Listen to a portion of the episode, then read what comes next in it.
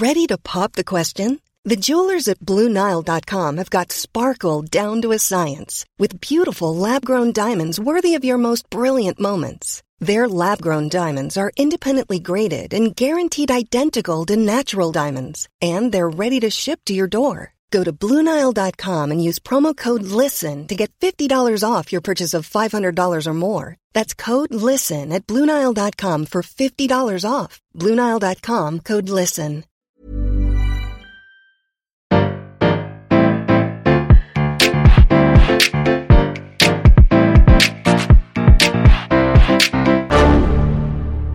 Bonjour, vous avez choisi la réponse D. Mais d'abord, écoutez la question. Aujourd'hui, sur la thématique faits divers, la question est « Qui était Kate Warne ?» On ne sait pas grand-chose de cette chère Kate avant ses vingt-trois ans, mis à part qu'elle est née en dix-huit cent trente-trois dans l'État de New York et que c'est à cet âge-là qu'elle est devenue veuve. Son existence n'a pas été très longue, une pneumonie l'a achevée dix ans plus tard, à l'âge de trente-quatre ans. Pourtant, sa vie a été plutôt bien remplie. Ces dix années sont même considérées comme un moment important dans l'histoire des femmes. Après le décès de son mari, elle se retrouve seule et doit trouver le moyen de subvenir à ses besoins. Elle se présente à l'agence des Pinkerton où elle rencontre Allan Pinkerton, le patron. Problème, il ne recherche pas de secrétaire en ce moment. Sauf que Kate, elle s'en fout d'être secrétaire, elle veut être détective. Pinkerton est dubitatif mais elle arrive à le convaincre.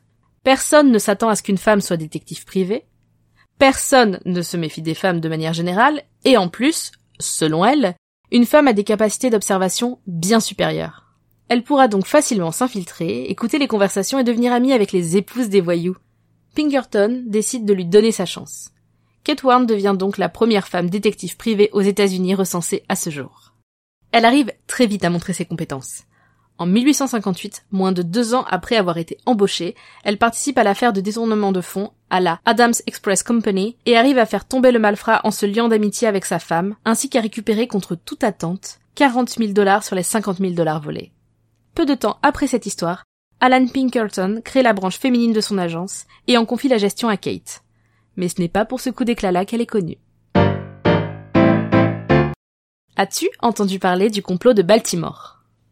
À cette époque, en dix-huit cent soixante, Abraham Lincoln vient d'être élu président des États-Unis d'Amérique, et l'abolition de l'esclavage est au centre des discussions. L'ambiance est très tendue. Des groupes sécessionnistes menacent d'attaquer les compagnies ferroviaires du Maryland. Les Pinkerton sont engagés pour enquêter. Les recherches vont faire remonter qu'il ne s'agit pas seulement d'endommager du matériel. La vie du président Lincoln serait en jeu. Kate fait partie des cinq agents qui sont mis sur le coup. Grâce à plusieurs identités de riches femmes des États du Sud, elle arrive à infiltrer les réunions des sécessionnistes et à récolter des infos nécessaires à la protection de Lincoln. En février dix-huit cent soixante et un, lorsque toutes les preuves sont réunies, Lincoln est déjà en train de faire le tour des États suite à son élection. Il apparaît vite qu'il ne peut pas éviter Baltimore, ville où doit avoir lieu l'assassinat, pour rentrer à Washington. Il se fait alors passer pour un infirme, Kate se fait passer pour sa sœur, et de cette manière, il retrouve Washington en un seul morceau. Est-ce que ce danger était réel ? Est-ce qu'il y avait vraiment un attentat prévu ? La question est toujours en débat, mais ça ne concerne plus Kate. En tout cas, l'histoire raconte qu'elle n'a pas fermé l'œil une seule minute de tout le trajet et que le slogan des Pinkerton, « We never sleep », viendrait de là. En avril dix-huit cent soixante et un éclate la guerre de sécession. Quelques mois plus tard, Allan Pinkerton, Kate Warne et d'autres membres de l'agence montent un bureau secret de renseignement militaire au service des unionistes, c'est-à-dire au service de ceux qui sont avec le président Abraham Lincoln et contre les sécessionnistes. Kate reprend ses rôles de riche femme du Sud, se fait accepter partout et récupère ainsi des informations très importantes pour son camp. Elle est souvent amenée à jouer la femme du personnage tenu par Allan Pinkerton. Il paraîtrait même qu'ils étaient amants, mais cela ne nous regarde pas. Malgré son implication, elle arrive à sortir vivante de cette guerre, ce qui est loin d'être le cas de tous les espions. Après cela, dès dix-huit cent soixante-cinq, elle reprend ses enquêtes sur des affaires de vol de banque, de détournement d'argent, d'adultère, de meurtre et autres faits divers. Elle continue ainsi de former et gérer les femmes qui rejoignent l'agence jusqu'à son décès en dix-huit cent soixante-huit. Malgré l'importance de Kate Warne et de son équipe de femmes dans la plus célèbre des agences de détectives privées, aux États-Unis, les femmes n'ont pu rejoindre la police qu'en dix-huit cent quatre-vingt-onze et n'ont pu devenir officières qu'en mille neuf cent dix. Allan Pinkerton disait aux femmes qui voulaient entrer dans son agence « Dans mon service, vous servirez mieux votre pays que sur le terrain. J'ai plusieurs femmes qui travaillent ici. Si vous acceptez de monter à bord, vous irez vous entraîner avec la chef de mes détectives féminines, Kate Warne. Elle ne m'a jamais déçue. Pinkerton a écrit dans ses mémoires que Kate Warne est un des cinq agents les plus talentueux de son agence.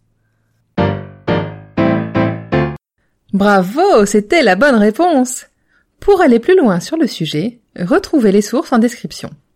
La Réponse D est un podcast du label Podcut. Vous pouvez nous soutenir via Patreon ou échanger directement avec les membres du label sur Discord. Retrouvez toutes les informations dans les détails de l'épisode. À demain pour une nouvelle question sur la thématique gastronomie.